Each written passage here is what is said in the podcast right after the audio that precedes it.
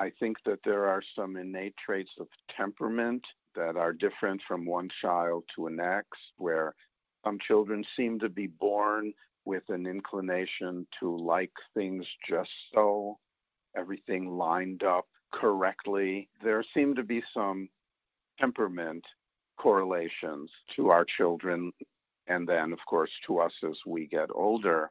But I think when we see in youngsters at a very early age the inclination or a kind of obsessive quality, fussing to have to have everything just right and just so, early signs of perfectionism, a wise parent may want to lean in the other direction to balance that inclination so that the parent doesn't feed into that inclination and compound it and allow it to become a kind of perfectionism that gets out of control.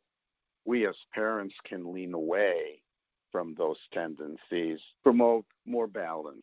Perfectionism, especially among talented and gifted children, that's a big challenge.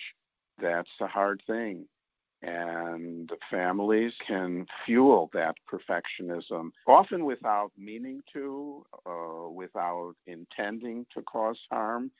Parents are well intended. These things happen somewhat accidentally, but they do happen and they put an unfortunate burden on our children.